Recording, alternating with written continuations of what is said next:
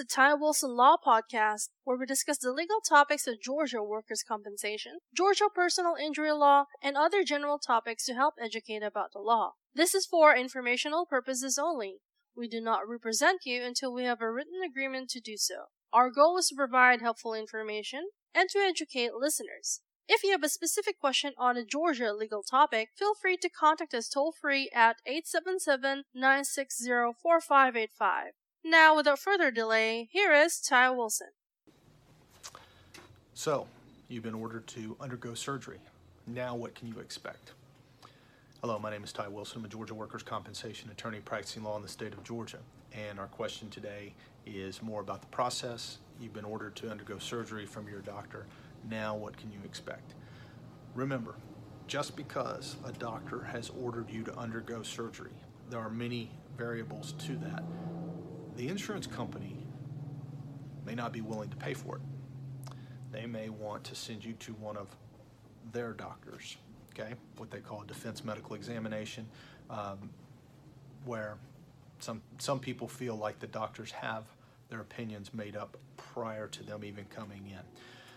That may or may not be true, depends on the doctor. Most of these doctors do not have it ahead of time. However, we do know that when a defensive medical examination is set up, typically speaking, the attorney and or the adjuster have been in direct communication with the doctor and or their staff in order to advise them what they are seeking based upon that medical appointment and certainly payment that is submitted to that particular doctor. All the doctors have reputations, whether they like it or not, through workers' compensation. Some are more conservative, some are more liberal. And so as a result of that, it's important that you know the reputation. As an injured worker, it is very difficult for you to know the reputation of your doctor. That is something that as a workers' compensation attorney, we come into contact with a lot of these doctors and we see a lot of different decisions made by these doctors, and they do tend to give off indications of if they are extremely conservative or if they're not so. So the long and short of it is, just because you've been ordered to undergo surgery does not mean that the insurance company will pay for it. On the other side of it, the insurance company very well may pay for it, and if they do, well, then they paid for the surgery. So now the question is this what you want?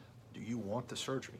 Some of these surgeries are a very big deal and something that you will need to think long and hard about and speak with your family, who will be the ones who help you in your recovery, depending upon what surgery you have to undergo.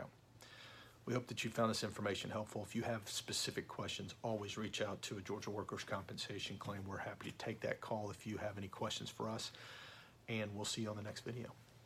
Thank you for listening. This has been the Ty Wilson Law Podcast. If you have any specific questions on Georgia law or would like to obtain any of Ty's books or special reports on the topics of purchasing auto insurance, handling car wrecks, or Georgia work injuries, call us today toll-free at 877-960-4585.